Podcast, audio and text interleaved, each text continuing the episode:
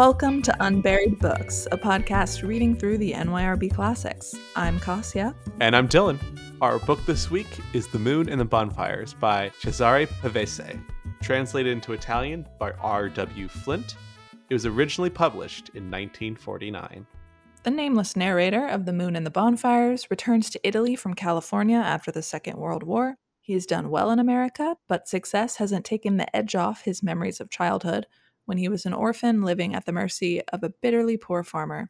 He wants to learn what happened in his native village over the long, terrible years of fascism. Perhaps he even thinks he will settle down. And yet, as he uncovers a secret and savage history from the war, a tale of betrayal and reprisal, sex and death, he finds that the past still haunts the present. I think that that blurb kind of pretends to a little more certainty than is actually in the book. Yeah. Which I appreciate because I do the same thing when I'm like querying things I've written.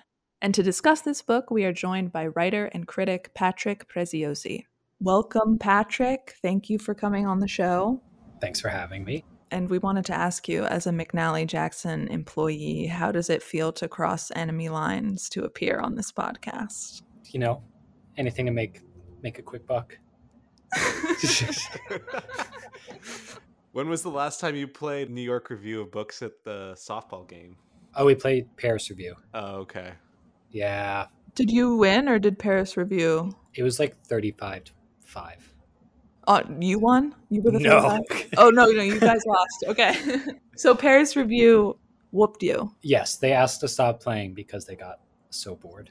They were bored. Oh well, I mean, that's that's a little bit of an exaggeration. I think like, you know, when you play baseball and you you run through your batters rotation, like they're in they would go twice every inning because like we were just so bad. Oh, okay. Yeah, yeah. I see. They're like, we're getting tired. I think that was more it. Yeah. Also, Paris Review only has like a few full time employees. Like, so it's a lot of ringers. It's that's what I was gonna say. It's ringers. Yeah. My mom said she liked their shirts better than ours. I didn't know. Oh no, I have seen the McNally Jackson shirts. Mm-hmm. Well, they've been at it for longer. They've been hawking merchandise for decades. Oh, I meant the softball shirts, but yeah, Oh, oh, oh, okay, okay. Their their merch is better. Wait, so you have softball specific merchandise? Yeah. Okay, you take it that seriously. My dad said I have a good batting stance. I'm yeah. sure you do. Yeah, thank you. Why did you pick this book to discuss of all of the NYRBs you might have chosen? Because I know you've read many of them. Yeah, I think going by favorite authors and the works that are appropriate for this show. Cesar Pavese is one of my favorite authors. My favorite, I guess, novella by him is The House on the Hill, which is collected in the NYRB collected stories of Cesar Pavese. And since you guys mostly do standalone works or novels, this one made the most sense. What was the first thing you picked up from Pavese? It would be this one, and it would be this one because of the um, well, first, the cover is very striking with the silhouettes and the bonfire yeah. and the the color, the red and the yellow. But also, I had seen the the Straub-Huillet film, which is an adaptation of this, or half of it is. Yeah. Yeah. Do you think it's a good adaptation of the of the book?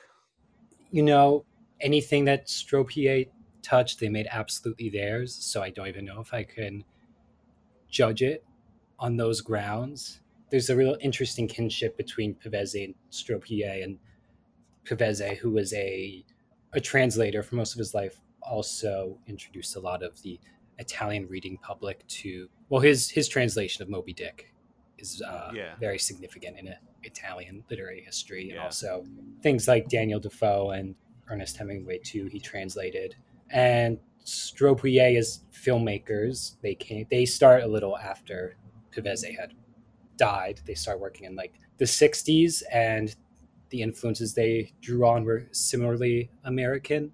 So Straub-Huillet, like a lot of other French and German and generally European filmmakers, brought influences from directors that might have been undervalued in the United States in a in a way similar to Pavese was translating. Sure. Well, you've said a little of this already, but uh, just to give some background on the author, Cesare Pavese oh god, his name is like I thought it. Google told me it's Cesare Pavese, oh. which I never would have guessed. Oh.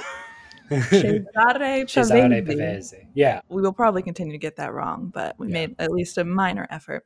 Was an Italian writer of poems, novels, and short stories. As Patrick said, he was strongly influenced by English literature. He wrote his thesis on Walt Whitman and completed translations of many classic texts, such as The Moby Dick, Portrait of the Artist as a Young Man, and many more. An anti fascist, he was briefly exiled to Calabria in 1935. Still, he is considered one of the finest writers of his generation and won Italy's prestigious Strega Prize. Sadly, he died of an overdose at the age of 41. Is there mm-hmm. anything else about his his life and work that you think is important for people to know? Yeah, I think that for readers who are familiar with the broader NYRB catalog, it's- it's important for them to know that he was good friends with Natalia Ginzburg, Yes. and Yeah. he he has a few subtle appearances, I think, in Family Lexicon. Interesting. Yeah, he's also was friends with Beppe Fenoglio, which I think I'm saying right, who's a private affair was just released by NYRB last Oh, spring. okay. Yeah. Gotcha. Yeah, when I was reading this book, I was thinking a lot about Family Lexicon. Yeah. They felt like books that you could read as a pair. Oh yeah, definitely. And in the Little Virtues, that collection of essays from Natalia Ginzburg that I think Arcade puts out, she writes a piece dedicated to him after his suicide, which is very moving. Oh, okay. I'll have to seek that out. Yeah. And you said you were struck by the the cover art. Yes, initially. Yeah, the the photo comes from The Fire of Epiphany by Carlo Bevilacqua. It features shadowy silhouettes gathered around roaring fire, and from the camera's perspective, it seems like the flames are almost consuming the figures themselves. It is striking in that way. And do you think it sets the right mood for the book, Patrick? Why I said that I was initially struck by the artwork is because as much as I do like the photo, it feels there's a sense of drama to it Mhm. that I don't know is exactly present in the novel.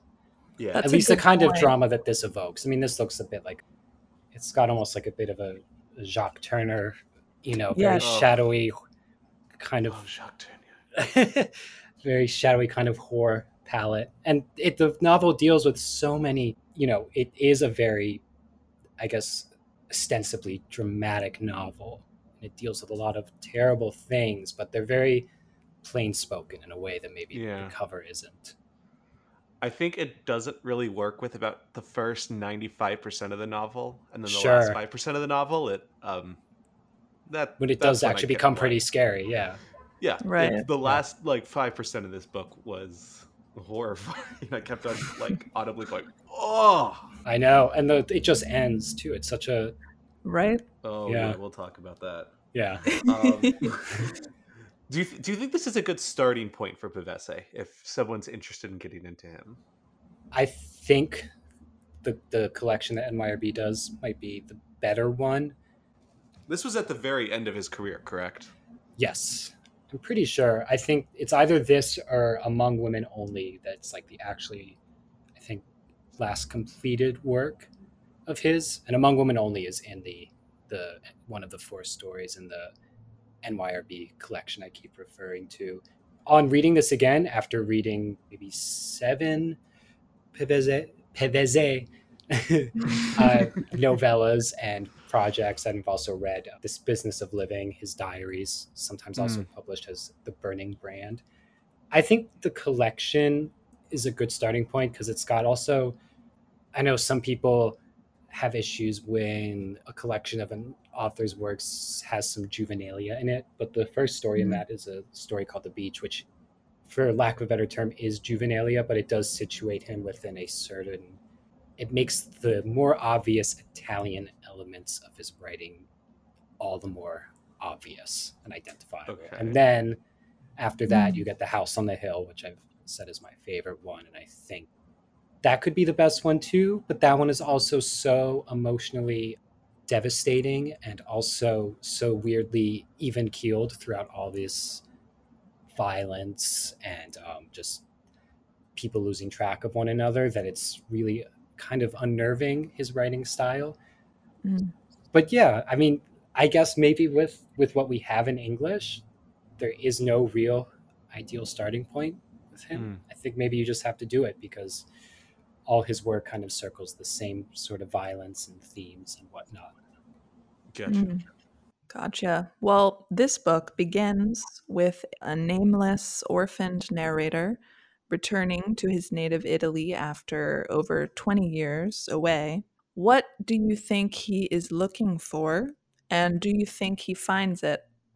He does not find it. On that one, that one We can first. start there. Certainly Yeah, Cross that one off the list. yeah. Well, he doesn't even seem to know what he's looking for. He's a bastard child, as he Mhm. frequently reminds us of. He's adopted basically from the orphanage, so the family that takes him in can get the government stipend. So it's not even that. He isn't welcomed into this family out of generosity or Mm. charity. Yeah. So then he leaves to America for a while, and then he comes back. And I guess it's implied that he he's successful. He's made, if not a fortune, at least what would be considered a fortune to the peasant population that he's returning Yeah. to. Mhm. And it's I know he seems to be looking for an answer on what to do next. He's left Mhm. and when he left he went to america and hung out and then he comes back and now he's back and he's almost distraught i don't think he reaches that level of emotion but he seems distraught on not really feeling he feels that time has passed but he doesn't feel exactly different himself that not much has changed within himself Yeah. Yeah, one of my favorite parts of the book is he he mentions how he had had a kind of fantasy of coming back with his all his money and kind of like looking at the people in the streets and recognizing people Mhm. and have them be like, "Oh, you're here. You've made it." Like and them being impressed by him and having this like moment of victory and he doesn't know hardly anybody left Yeah. and no one recognizes him and he constantly needs his friends and others to like make introductions Mhm. for him and that is just kind of representative of the whole this lack of sentimentality that Yeah. you find in the book Yeah. which is oddly comforting to me Mhm. like i don't know why because you've said it i mean these books circle violence and they're very ghostly and they're either and- yeah i mean then they're written across the duration of the second world war. Right but i mean fascism in italy.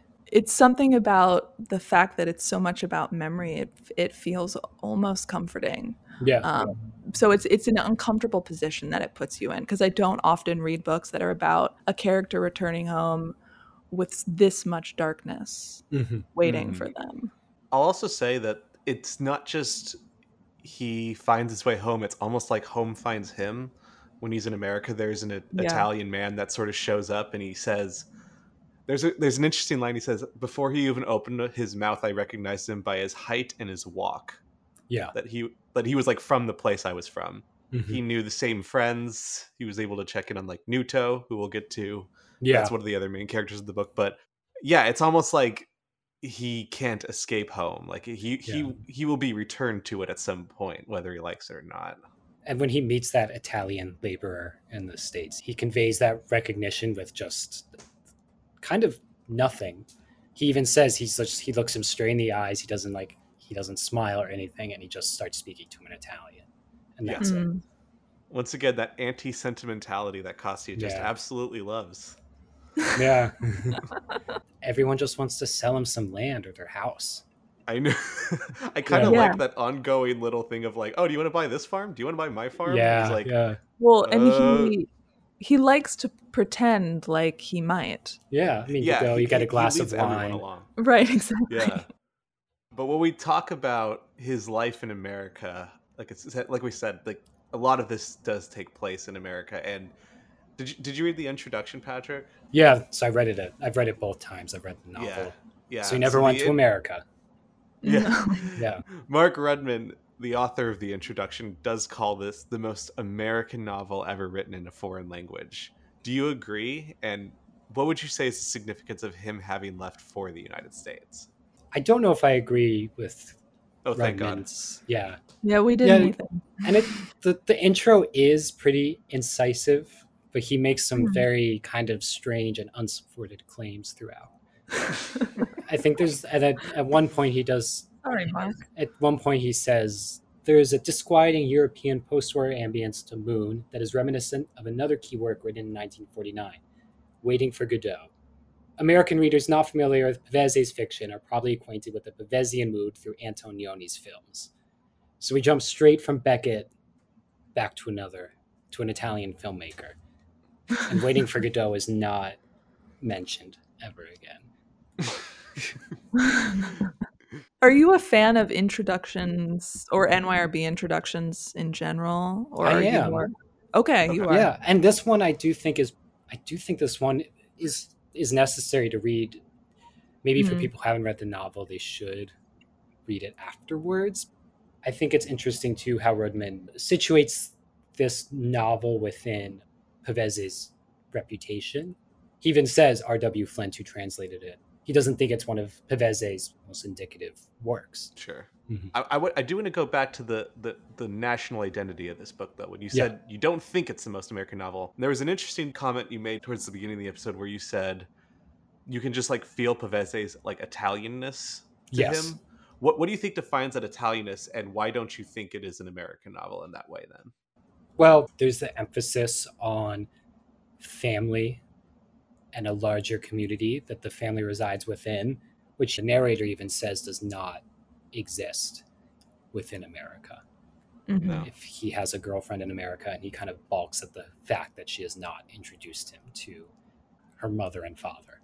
So there's a preoccupation with with nature and the hills and whatnot that is Mhm. very Italian. So it does make sense that the narrator ends up on the west coast yeah, but even then he's he's he's realizing differences more than he is realizing similarities Having gone to America seems like the appropriate place for this character specifically to go because of his his family uh, ties or lack thereof. It seems like this sort of blank tabula rasa where that he can explore. It, it would be a very different book if he had gone to France and- Sure. and then come back. Like that it, there wouldn't have been the same contrast between him and the rest of the world. But yeah i mean one of the things i really enjoyed about this book was what an incredible sense of placement in a topography that you get. Yeah, because Oh, we're yeah. constantly like they're look you feel like you're down in a valley or you're up on a hill and you're always looking up or over or around something mm-hmm. I found that chapters often end at a at a point of transition Yeah. between one sort of environment and another, and that was really beautifully done. i was realizing too that i don't you know so little of pavese across his work so little of it takes place indoors Mm. And i don't think i think this novel barely has any sort of scene in an interior place or if it is if it is an indoor setting it's still one that the outside world penetrates to a certain degree like the windows are open. The windows are open. Yeah, there's no Yeah. doors. These are just grottos and doorways. Exactly. No window panes. Yeah. Right, and that speaks to that feeling of community that Yeah. exists there. Mhm. Well, he he says he walks right up to the window at Nuto's workshop Yeah, and sits with him there, always having wine at the windowsill with one person on one side and the narrator on the other. And they sit outside at the piazza also, even though if it's broiling hot. and that's where he stays. Yeah, and we rarely even hear of his hotel also. What do you think would make an American novel written in a foreign language? What is there an example of that that you would pick from Uh, off the top of your head? it's you know i think about it and then i realize it has there's sort of these the ideas that i have for something that could qualify also have all these genre signifiers that i think also make it too I don't, not that significant of a title like if i think of someone Yeah, I don't like that identification either. So. yeah and it's like if i think of something if i think of like jean patrick manchette Mm. you know I It's mean- like noir qualities or something. yeah which is i guess american but that's almost by default you know hmm And what what the hell is an American novel? Yeah, I well, we new to write that podcast gets started Yeah. in this moment. and and the American influences themselves are so disparate. I mean, it's it's Hemingway and Melville and Whitman right. three very different authors. Yeah. I, I just kind of think there is one school, the school of talent. And like, I, f- I feel like those are just great writers on their own. I will have, I have mixed feelings about Hemingway, but Mhm. um, Pavese was just a, a great writer and he stole from it every, anywhere and everywhere as, as Yeah. he should. hmm So, one of the central relationships in the book is the narrator's friendship with Nuto. I enjoyed this aspect quite a bit. So, Nuto in his youth was forced to choose between carpentry and his clarinet. Seems like the carpentry won out. The big difference between these two is that, of course, Nuto has always stayed, and that seems to be the central kind of tension between them that we explore. But how did you see these two characters helping us investigate the place that the narrator escaped? I think first Nuto has he's a cultural figure in the Mhm. town and the surrounding community. He's the one who's leading the band around on all these different fair nights. I think he's a few years older than the narrator. Like they're close in age, but he's he's older enough that he has an authority. There- There's an interesting thing that happens when you're a kid and someone's three years older. It seems like exactly. like he treated him as, as a child. It was like this is a, an older person to look up to and follow. And now that it's like 43 and 40, it's like we're just sort of the same age, and there's Yeah. a difference there about But there's also the thing of Nuto's he's kind of the he's the village Marxist. yeah. he's referred to as. And, you know, Pavese was in the Italian Communist Party for a little bit. Yeah. I think the political leanings of the eel are pretty vague. I don't even think, I don't even know if he really feels anything, which speaks to his character, his rootlessness, and this blankness that he has. Right, and the eel is his nickname. Oh, yeah, the eel's a nickname. The, their narrator's nickname. Yeah. yeah. and Nuto also has an authority over whatever changes may have happened while the narrator is gone Yeah. because he was there and he's the one who recognizes the narrator when he returns he's he's the link to the narrator's past and he's also he's the link to the to the to the town and the village's past as well Mhm. and Nuto's the only one who really will be you know well we find out that he is withholding which plays into the ending Yes. which i assume we'll talk about later but Mm. still he's relatively forthcoming and honest about what he did during the war, what happened during the war, which is pretty different than the townspeople because there's the section where the two the two bodies, the rainwater sort of carries two bodies that were buried in the hills down into the town. And it's two executed, I think Italian fascists from during the war. Even though this is after the war, the townspeople take a very pro not explicitly pro-fascist stance but by by way of being very intensely anti-communist anti-partisan Yeah. they come back Definitely. around to supporting the fascists because they're, Mhm. they're feel so sorry for these two boys who were shot in the back of the neck who were executed and that just that shows that um there's a certain gen- there's a there's a level of mistrust at play in this town you know because the narrator has been gone he has no choice but to see things through the eyes of people who were there while he was not So when we- we talk about like these dead bodies that were recovered from the hills, and like like you said, it's in the aftermath of World War II, and the town is still like reckoning with the political fallout of that conflict. Mm-hmm. How does that post-war atmosphere heighten like the narrator's story specifically? Well, I think as we've been saying, the narrator feels feels a sort of intense change that he can't put a finger on, but he also feels a lack of change. And Yeah. after having gone through Italy, having gone through World War II, to kind of return to an attitude of sympathy for fascists, I think is a little destabilizing for him. And it's also, I think, plays into Pavese's own. I don't want to call him pessimistic. I think he's just so extremely melancholic that he skirts pessimism. You know, we've gone through this war, we've gone through World War II, and still we have these people clinging on to fascism who uh, reject any idea of progress, of communism, of socialism. Just overall, what did you think of the way that politics was handled and kind of interwoven into the story because it felt almost imperceptible when the Mm-hmm. politics would sort of float in. It was so neatly tied into everything. How did you read that? The narrator has a certain ambivalence that I think Pavese developed in himself too after a certain point. And I think the the village has to reckon with what they did during the war that is technically against the Germans, against the Axis powers, but they still have to weigh the consequences of what they've done, which once again plays into the ending. Mhm. Yeah. The narrator's own ambivalence too comes from the distance that he's he's put between himself and the, the place Yeah. where he came from.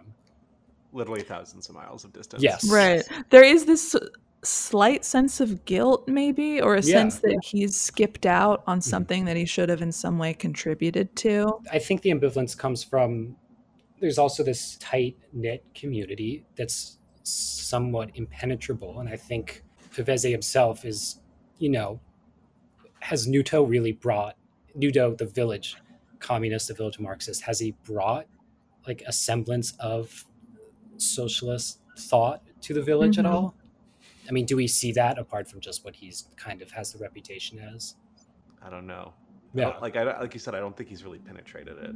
Ex- yeah i mean it's a pretty frightening scene when when the narrator's standing with the townsfolk and suddenly everyone is feeling sorry for the fascists who have whose bodies Mm. have have appeared And there's like a priest there that's sort of leading this. yeah the priest Um, too yeah I loved the, when the priest popped up and the different ways that he had to kind of navigate the handling of the bodies in order to not Mhm. like cr- cross any lines with different people, Sure. different constituencies in the town. there's no real ceremony for the the partisans who were hanged just a few years Right. prior And when we talk about these sort of dead bodies, where even in America, there's a part he's like he's driving trucks there for Mhm. a bit, and there's one part where his truck breaks down. oh yeah he's in the desert He's in the desert, Mhm. and he starts imagining how, you know, if if he can't get rescued, he's going to end up.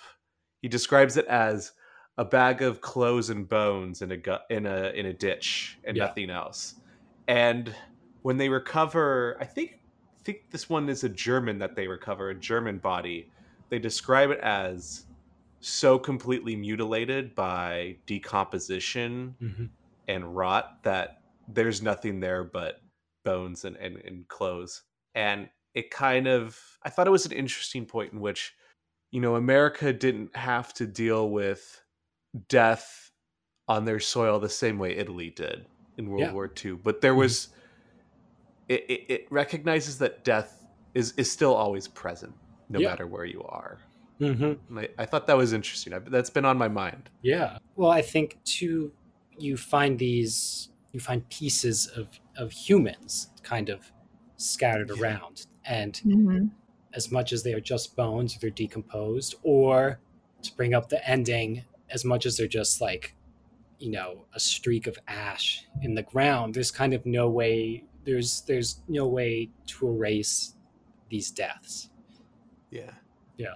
You're you're really just acting like Nuto in this book, where you just keep on giving fragments of like what happened, but you won't tell us until we get to the spoiler section in this discussion. He keeps suck. Does he like keep sucking his teeth? Tight lipped. Yeah. You weren't here. You weren't here. You weren't here. Yeah.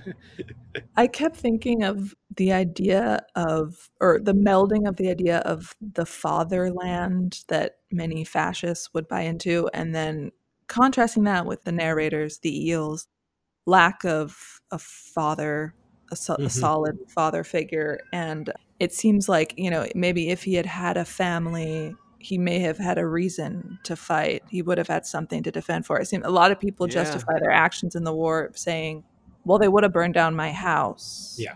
And that's why I had to do what I had to do, just basically protect my my Mhm. property. Of course, that the house burning does become very significant. Burning, as you can tell from the title, is significant to the to the book. But yeah, I just I, I felt like the way that the personal and political were combined together was one of the most masterful parts of the of the whole effect Yeah.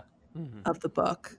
and I think Pavese is saying that the the personal doesn't it doesn't just encourage political action; it also it, it discourages it as well. Mhm. Because I think as much as the narrator looks up to Nuto and he's considered a hero, he drops those hints throughout that he he wasn't really with the partisans. Yeah. He wasn't really up in the hills fighting. He was sometimes, but compared to others, he wasn't. His mother was sick. That's what he, he kind of he keeps saying. Yeah. Everyone has an explanation Yeah, for why Mhm. they did what they did, exactly. uh, whether it's for them or for other people or who knows. But Mhm. yeah, I think Nuto has a lot of good lines. What is it? You're not a communist just by wanting to be. Yeah. I love that one. Mhm.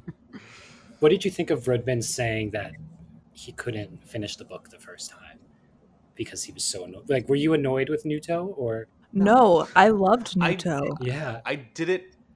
Like we kind of said, I didn't really agree with a lot of what Rudman was saying, yeah. and I guess that's interesting because it gives a different perspective than the one I had, and, and sometimes that's interesting. But a lot of the stuff that because I read the introduction after I read it, and I was like, oh, I didn't get any of this.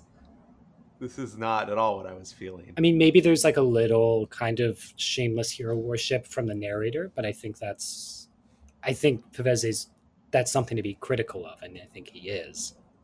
If there was anything that really kept me reading, the thing that would always make me turn the page, it was because of Sinto, and when it, like just hoping Sinto would come back. Oh, the little boy, yeah, and he's he's an interesting. um I like how he he parallels the narrator as well. He's living in the he's living in the narrator's first farmhouse Yeah, with his first yeah. family, but Sinto has the lame legs, so his if he were to escape, he's even more impeded than the narrator ever was. Sure. Yeah, he's almost physically supposed to be kept in this house. Like they're Exactly. it's mad that this one guy got to escape. Now the, the the the next generation needs to be kept here almost. Yeah, Yeah, I'm glad you brought up Sinto. So the narrator meets meets him early early on, and as you said, he kind of sees himself in a younger version of himself in him. Although there are important differences. He's crippled, and he does have a family present in his life. and his family's very well. The father, very abusive. Very abusive, Very In a way, yeah. Valino, I believe the name. Yeah, was. Valino. right? Ugh. But but it's almost like those two extremes are almost the same. It's like I have no father, or I have a father that just like beats me. It's and- one or the other. Yeah. yeah, that's all you're gonna get.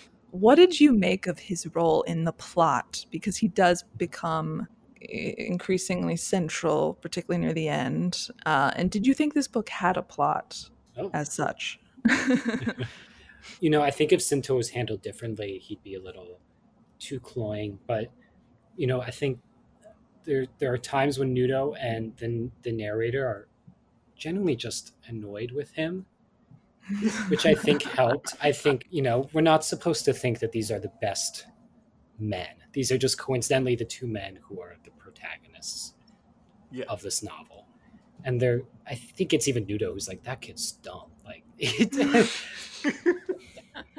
when they introduced Sinto, it was like I thought like, is this guy in the more technical sense like dumb? Like, can he not talk? Because like he doesn't talk at first, and then when everyone's laughing, it says like Sinto opened his mouth and no sounds came out. And he was just like mocking the physical action of laughing. Yeah. I was like, what the hell's wrong? with this I know. Well, it's Sinto lives with like this abusive old man, a grandmother Yeah. who doesn't speak, and like a really withdrawn mother, and so he has no real. He doesn't know how to connect to another human. Yeah, human. he has no template for like how humans act or interact. He, Yeah. He's always closing his eyes when people are Yeah. talking to him. As for a plot, I think the plot is his return. That is like a Mm. that's a dramatic enough plot point that it does qualify. But beyond Mhm. that, no, it more follows him wandering through the hills and whatever sort of memories that stirs up rather than any sort of forward motion. I think it's almost like the past overtakes the present of the novel, even Yes, structurally as it continues. that is a really good point. Yeah, those passages that are memories become even more frequent and longer. Yeah. and it's it's a little more reliable in the beginning. It's sort of like it's present day, and then it's the past, and then it's the present again, and then because these are short chapters too. Each one's only about three to four pages. Yep. But then near the end, the chapters start to be exclusively about the past Yeah. until the final two, I think. as you move further into the novel and the past does begin to overtake the narrator's present situation of kind of just bumbling around and seeing what he might might do now stay in italy go back to the us who knows all these different threads of the story and different characters come up you Mhm. know like we we remember the family on the farm where where the narrator used to work we learn more about Nuto there's sinto there's these dead bodies popping up and d- the villagers handling it in different ways There's the little bald lawyer. I really like him. the bald lawyer The, the Cavaliere who shows up, and he's Yeah. he's he's one of the more down to earth characters, maybe even more so than Nuto. But he's just really Yeah. depressed for good reason. what threads of the story thread or threads of the story did you connect with the most because there were so many to choose from I think the first time I read the novel, it's uh, his time in America. I remember being so evocative. oh it was okay kind of impossible not to connect to that because it's like even uh, its idea of loneliness and sort of and relationships and whatnot were very reliable and universal. I was drawn more into the past this time, also because there's so many names. It is a lot like Natalia Ginzburg in that aspect where just characters are just stacked atop one another. Mhm. Yeah. All these names sort of come out of nowhere. I actually have to say I completely disagree with you, at least on my first read, where I found the s- stories of loneliness. I was like, oh, I, I didn't really get into the American part, and the past where it's about like family and, and Yeah. work. That was that's that's the more reliable theme for me when I was reading. So I was very interested in that. But Kasia, on the other hand, she felt none of that for the the stuff in the past. Well, I I really liked Nuto. I just wanted to like Give me go up Nuto. to him. I liked when he would just kind of drink and start like spouting off Yeah. philosophical things and then contradicting himself. Like I just I wanted to spend time with him and I I also just enjoyed the narrator's personal quest. Mm. Mhm. I found that compelling and I cared less about like the intricacies of the family, but I guess there's something for everybody. Yeah, I mean, something the writing's so beautiful Like the narrator Oh, is saying things like you uh he's like there was a tree there once and now it's not there just like he's so Yes. attuned to the minutia of the natural world of this village Mm. Yeah, we. I mean, we haven't said that enough. Maybe uh, the language is just the. It's so there's so much clarity to it, yeah and it it it evokes so much beauty in Mhm. so few words. Yeah. And and I, it's in translation, and so kudos to the translator. I know he Yeah. won the PEN Translation Prize the year this book came out. I and actually it have- deserved. i have an excerpt from his Please, please read. from his diary actually Ooh, about writing about nature translated by A.E. Murch and Oh, oh, yeah there he is on the cover he's got great hair. i know Yeah. so this is written i'm assuming the novel was, was in some sort of infancy at this time this is in december 1948 where he writes a place that pleases you turin with its red clouds in winter the countryside parks and so on is not to be described enthusiastically as you did when you were young. Rather it should be presented in a plain clear-cut fashion as life is to a man who lives there. That is its true expression as in dostoevsky for instance. In that way, indirectly, such places will remain in the imagination of the reader. One obtains what one does not strive for, which Mm. I think is exactly what he did in the novel. Yeah. Yeah, and it's Yeah. interesting too that he he says this is not the kind of it's not the writing of a young person to be No. enthusiastic about their surroundings, which considering that the narrator is no longer young and he's been away for a while, you know, he's not enthusiastic. I think maybe he's enthusiastic in remembering things, but in terms of actual description, Sure. it's like Kasia said, it's very clear, uh, it's lyrical, but it's not. I don't know. It's not romantic, maybe.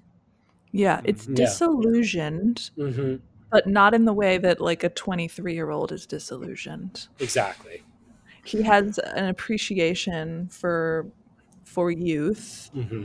and for the memories of his youth and for the opportunities that he sees them very clearly and isn't doesn't withhold, doesn't pull, pull any punches when describing the tragic fates that different people that he's known have suffered.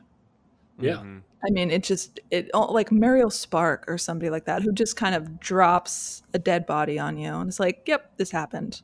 I uh, also just think that he seems to have a passion for the land, and even Yeah. land that can't even be farmed. Like even bad land, he like describes in such eloquence, and I think that has to be talked about when we talk about this book. Is just how evocative it is of this northern Italian countryside. I was trying to look up and sort of pinpoint around where it seems to be taking place, and it seems to be like south of Turin, but north of Genoa, like a northwest region of Italy, and I feel like I can see it. It's Yeah. incredible. And I've I've never been to Italy. I, I asked you though, Patrick, like you'd been to Italy, but you hadn't been to like this part of Italy, right? No, I haven't. Yeah. Would you want to go there? Oh yeah. Our honeymoon is going to be to Italy Ooh, Oh, spring. Heck yeah. Where where are you going? Well, so Elio Vittorini is has won out over Pavese, so we're going to Sicily. I see. There you go. You said you're Sicilian. You're not yeah, yeah, Italian. yeah, yeah, right? yeah. Well, yeah. I mean, after reading the, Important Vit- the Vittorini, who's also friends with Pavese and Ginzburg and all, Yeah, them, yeah. has a novel called Conversations in Sicily, and Nice. and when I read that, I was like, yeah, I'm Sicilian. are you gonna are you gonna try to like sit in carpenter workshops with open windows and drink wine with them and talk? no, I think I'm just gonna bring the books with me. yeah, forget the actual people. yeah, yeah, yeah, You can Yeah, read about the people. I don't need to be with the people. yeah. Tell the people to be quiet. I'm trying to read about them. Oh, are you going to reread that book on when you go there? Or- Mm, which one? The Conversations Oh, with a. Sicilian. Conversations yeah, okay. in Sicily. Yeah, In Sicily, which, okay. Which Straub-Huillet also adapted. Oh my god. Ah, okay. We're always on it. Yeah. Kasia and I say that you're probably the most prol- prolific reader we know. It seems like you're reading everything it's incredible. and rereading everything, and you, you've read more than anyone else. Oh, but you ever- had Alina Stefanescu on the show. I feel like she. I'm not saying there isn't competition. We're not Sure, denigrating sure. anybody in the past, but yeah, no. Alina, Alina can compete there too. Yeah, yeah. yeah, Well, thanks, guys. How do you do it? yeah. What's the secret? Three years unemployment between, between 2020 and like 20. But it's in the it's in real time though. You're you're still no, consuming yeah. at an incredible rate. Uh, I don't know. I just, just do it. Just do it. Okay. As, Nike Just do said. it. Yeah. The first, Yeah. the other frustrating thing is you're also like the most prolific film watcher. Not. ever in a known. I haven't watched a movie in like three months. Oh, okay. Well, I, We- I we- just yeah. always am like, We can walk you that seem one to back. have seen every movie that I want to see, and that that makes me frustrated as well. Yeah, but don't be because like I have no. It's one of the more regrettable things I've done is just like three movies a day during 2020, to the point where it's like, well, I've watched every. I have nothing new left from people I consider my favorites. Sure, sure. Well, then you make new favorites, It's- Yeah. right? Yeah. Yeah. It's- There's not enough good stuff out there. There's no, No, there's there no is, more there is. Borzages and Lubitsches and stuff. exactly. exactly. Exactly. It's spoiler time. We've had fun, especially because this book is so short. I think if you are interested in the book, we've given you a good introduction to it. You Mhm. have to stop here. And And I do don't think read if you- Rudman's intro Yeah, Yeah, don't skip read the Rudman's intro. intro. until afterwards. Really glad I didn't. Yeah. Yeah, I think for those that have read it, we need to make sure we discuss the last, I don't know, 20 pages. So the narrator's uh, most significant ties in this book are mainly to a wealthy family who own a farm where he works and goes to live on at the age of 13.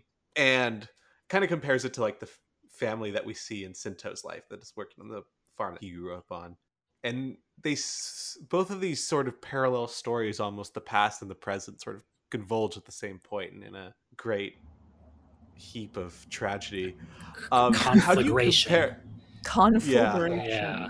It's a For great way to put it. Yeah. So, how how do you compare the fate of Sinto's family to that of Sor Matteo's family?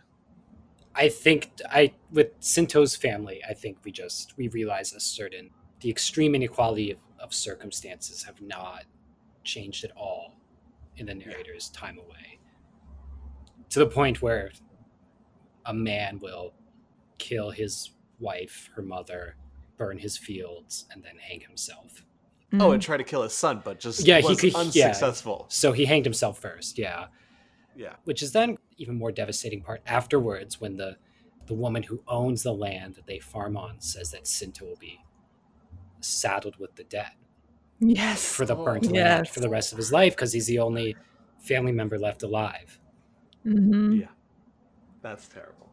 Yeah, it is a great explosion of violence, and it, it, it- it really is like a reckoning of God came down. Valino destroys everything, hmm you know. All within a few pages too, which I, Yes. instead of yeah, instead of this with the family at the at the Mora, which is the farm that the narrator works at.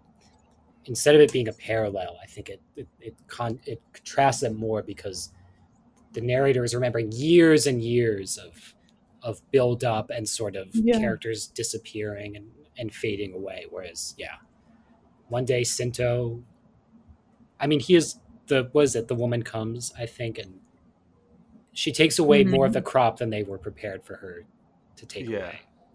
I, I will say also just the way that they find out about the events that happened from Valino. It's just like Sinto comes running up the road and is like, "Help! My Yeah. dad killed everyone and burned everything down," and they're like, "That didn't happen, Sinto." Yeah. Because the Sinto's like, fire's already over too. yes, The narrator has like, missed Sinto. everything once again. Right. Yeah. but it as, as the reader is in disbelief the characters are as well and i Mm-hmm. think that's an interesting parallel where it's like that really wouldn't have happened You, I mean, you Yeah, are you you are taking the word of a child. yeah uh, in something that's so mature and terrifying like yeah. there's there's also an interesting line that Nuto says, I think, when especially when he's talking about communist thought, he said, "You could be born in squabble or in a castle. It doesn't Yeah. matter. Your fate can be as terrible either way."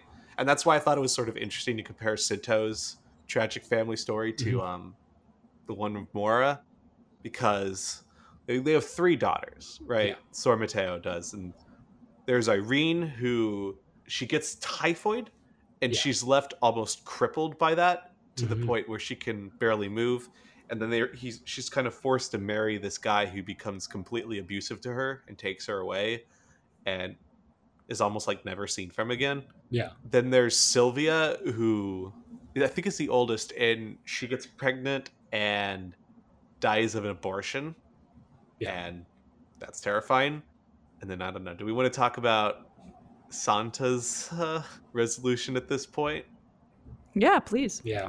so Santa had an interesting role during the war. Well, Santa is kind of the most special. The the narrator has a special attachment to her. Yeah. Over, we should also over say the girls. these girls are like the picture of youthful beauty in the narrator's Yeah. memory. When I talked about flashbacks to this family was the stuff that I liked the most. There's this one part where Nuto and Eel are like outside the doorway of I think it's Irene that's playing the piano. Yeah. and you know they they have this separation between this these wealthy girls and them but like Nuto knows about music and he's like yelling at her that like you got this part wrong and Mhm. I thought there was like that was like a really beautiful interaction in that in that in that moment. And the mother wants her to stop playing piano so she won't Yes. throw her fingers out of she won't ruin her fingers, basically. Yeah, like you said Santa is like kind of the most the most beautiful, the most captivating, the most everything to this narrator. During the war, she is helping the partisans and and Nuto and people kind of fight it back against the Italian fascists, and then the partisans learn that not only is she doing that, but she's also working with the fascists, and she's supplying them with information. And they mentioned some massacre that was basically orchestrated by her. Like she gave the information to let it happen, and in punishment, they they kill her. They very specifically mentioned that she's wearing this gorgeous white dress when they do. It's Mhm. sort of this like fate, this false innocence Yeah. in her. Uh, they gun her down. Well, repeat- she's like- trying to escape. Yeah. yeah, they they they come up, they knock on her door, and she runs, Mhm. and they describe it as like a hailstorm of bullets just just rained down upon her, and Mhm. you can imagine how mutilated her body would have been by that alone. It gets and then worse. They're, and then they're like, well, you know, if we put her body in the ground, like this terrible soul will still be living there, just underneath dirt. What we need to do is we need to put a bunch of dry sticks on her, as many as we could find, and burn her until she is nothing but ash. Yeah.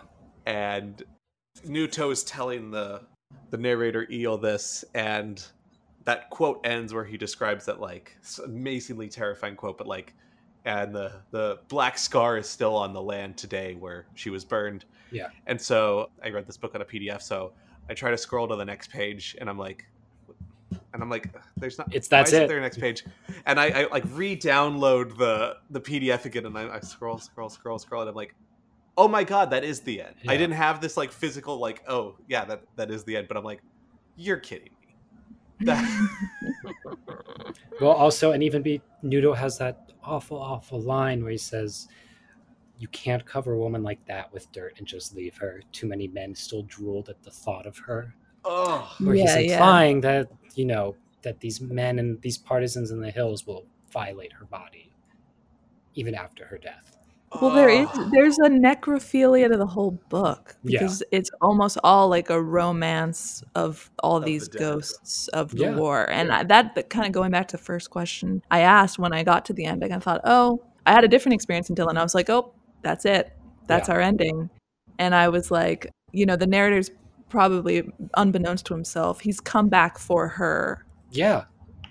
He came back for her, Mhm. and yeah, he can't even kind find of her. implied. He Yeah. can't even find her dead body, which just seems like the mo like She's just a scar You- in the land. she's gone, like she's completely gone. Even Yeah. the the other fascists that that washed up from the rain, Mhm. we can find them, but like the one like precious thing that he might be able to cling to is has also vanished, which is just so gutting, but also just the kind of uh, punctuation that uh, that a book like this needs. Mhm. It's So I just kind terrible, of my, like like when horrible things happen in a book, Dylan's just like no, and I just applaud. I'm just like yes. check out our Ivy Compton Burnett discussion Yeah, last week. Yeah, and it's like I so I was really trying to point out that part where it talks about the visual motif of like these bodies from the hills or him in like the desert. It's like there would be nothing but bones and clothes, and that's like as Yeah. empty and complete utter human destruction as you can imagine Mhm. to a point. But and then you get to that ending and you're like, no. It could be worse. You It could can be literally worse. be a scar on the land and nothing more. But that's so. I, I don't know how to say this. I, and I don't think it's meant to be like a, hope springs eternal or something. But that's still something, you know. And that's actually like the. That's that's what's also devastating about the book is that the the the way that the past is still preserved in all these different ways. The ways in which you're Yeah. reminded of who has died and in what way.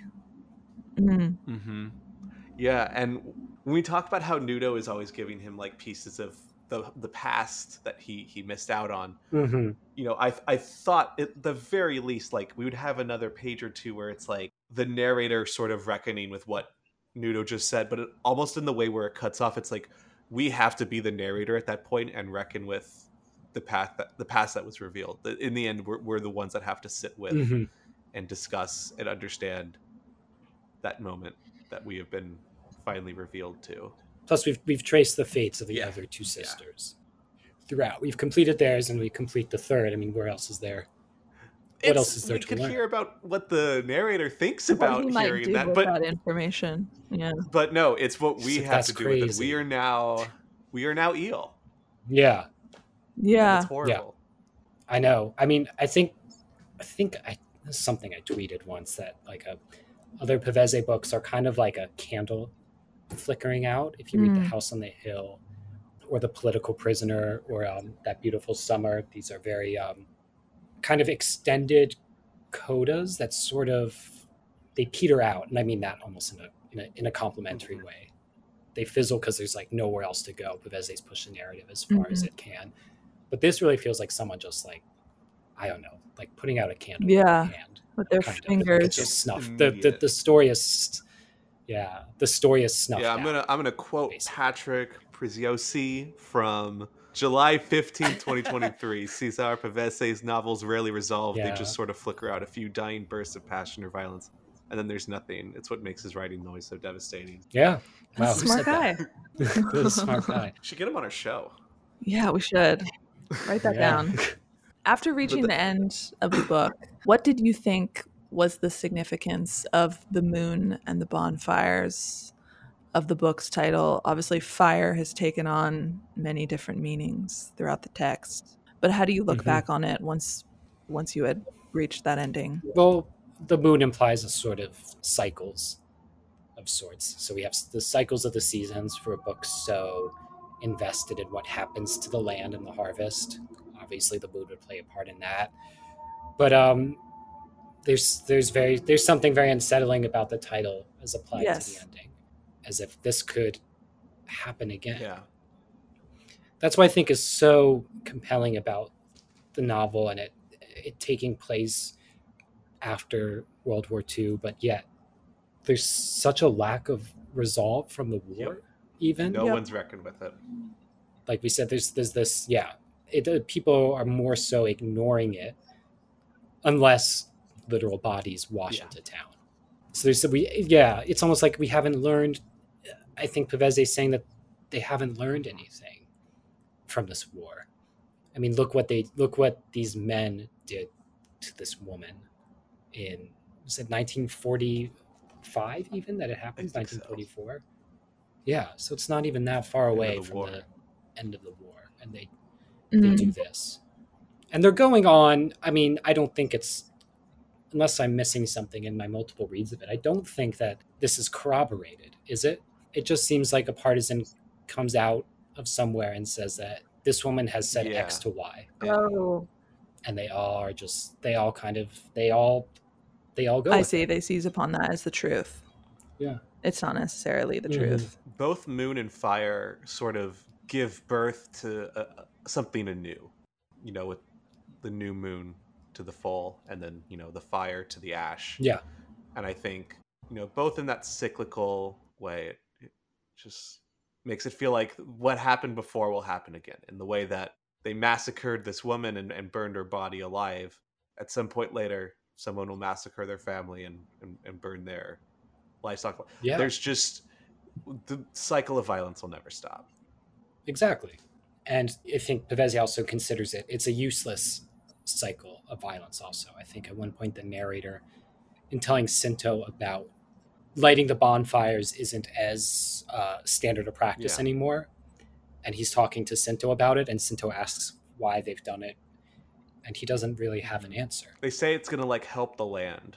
You know, they they both Right. It helps. moon and fire yeah. are both mentioned as a way to understand and help the land as well. it Yes. enriches the land if you put if you burn a bonfire at the edge of your crop or something. Yeah, and I think there's a moment where another character's saying like the moon is acting this way, so the crops should should you know respond in kind. And so Mhm. the land being so important in this book, you know, these two things that make up the title are also affecting that as well. Yeah. Do you see Eel staying and buying some land of his own, or do you see him getting the hell out of there? I think he'll go back. Do you see him being like Pavese and just killing himself? Right? I mean, honestly, I don't. I could, you know, I could too. Yeah. yeah. There's a lot. I think a lot of Pavese protagonists have that capability Yeah, Mm. I don't know where anyone goes because Pavese wrote them too. Yeah. Yeah, and I don't know where I go after finishing this book, but Yeah. And we don't know where the Mhm. podcast goes. We just yeah. all, all the guests we have the planned vein for right the next episodes, just sorry, Gone. they're done. Was there any any part that you might want to read from the book itself? like the whole thing.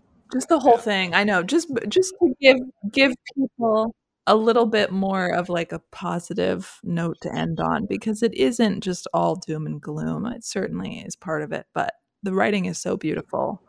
It's, I don't know. It's stunning. I think I can't think of a another I remember first reading it and just I I was surprised that not only someone could write like this, but that they could just sustain it across the Mhm. entire thing. The the, the the the beauty of the language does not flag. Nor does it feel like it's being opposed imposed. Yeah, no. No, it's very It casually does. tossed off. He feeling. strikes Yeah.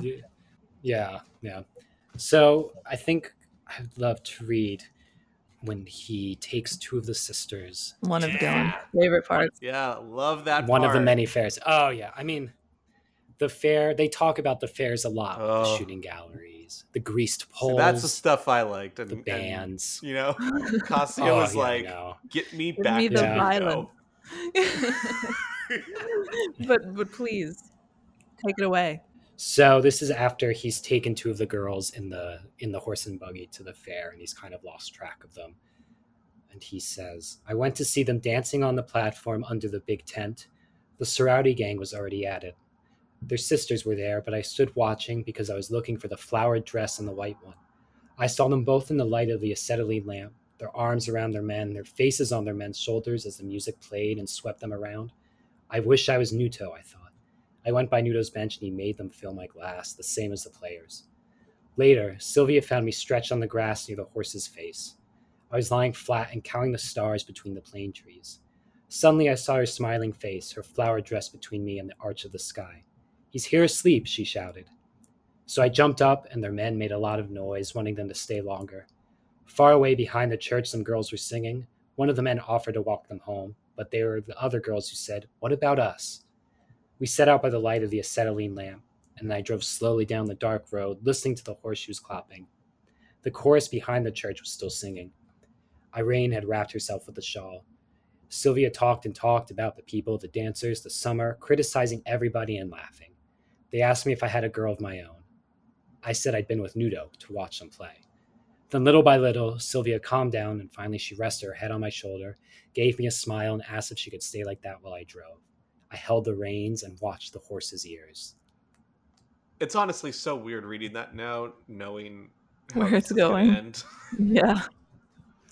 But but you know, need that. I You know. need the kind of the lightness Yeah. and the fairs are part of the harvest schedule. That's what Yeah. gets everybody back in the and you field. think, yeah, this this one moment of her head on his shoulder, I think, is what he's coming back for. Yeah. Now that I've reread Yep. this, this very specific moment in the cart, staring at the And he horse's gets ears. Nothing. Ugh, Nothing and it doesn't get it. yeah. And there's something there's a there's a undercurrent of homoeroticism He says, too, when- "I'm with Nuto." Where he says, I, Yeah. I wish I was Nuto. And he's like, Oh, did you have a girl? And he's like, Uh, nah, I was with Nuto. Well, Cinto does um just to give a little resolution, get placed with Nuto. And we learn Oh yeah, we learn that he's going to learn basically. carpentry and he's also going to learn the clarinet, which is kind of like the two Yeah. sides of life, like the the fair side and the joy and the music, and then the Mm-hmm. work and the compromise and the adulthood. Um, Yeah. and and it's almost like you know if that's the narrator, that's a, if that's a piece of the narrator, it's like well the future might be a little bit better off. hopefully. Yeah. I think also, I think in that passage too, makes me realize that that is when the narrator knows he's Mm. leaving. Oh, When he says, I wish I was Nuto, Yeah. you know. I think just in that thought, because he cannot be Nuto, Yeah. he's not Nuto. So what is there for him? and that's what defines him as not Nuto is like I'm not the guy that's here. Yeah. They barely give him name. They barely speak Yeah. his name, so that, that it's Nuto and not Nuto. I know.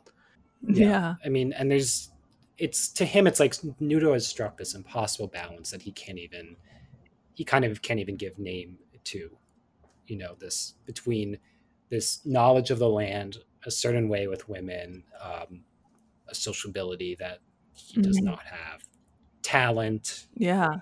Yeah. I, I loved the narrator and the fragments of him that we get and like what we can piece together about his motivations. I thought that was like a fun puzzle Yeah.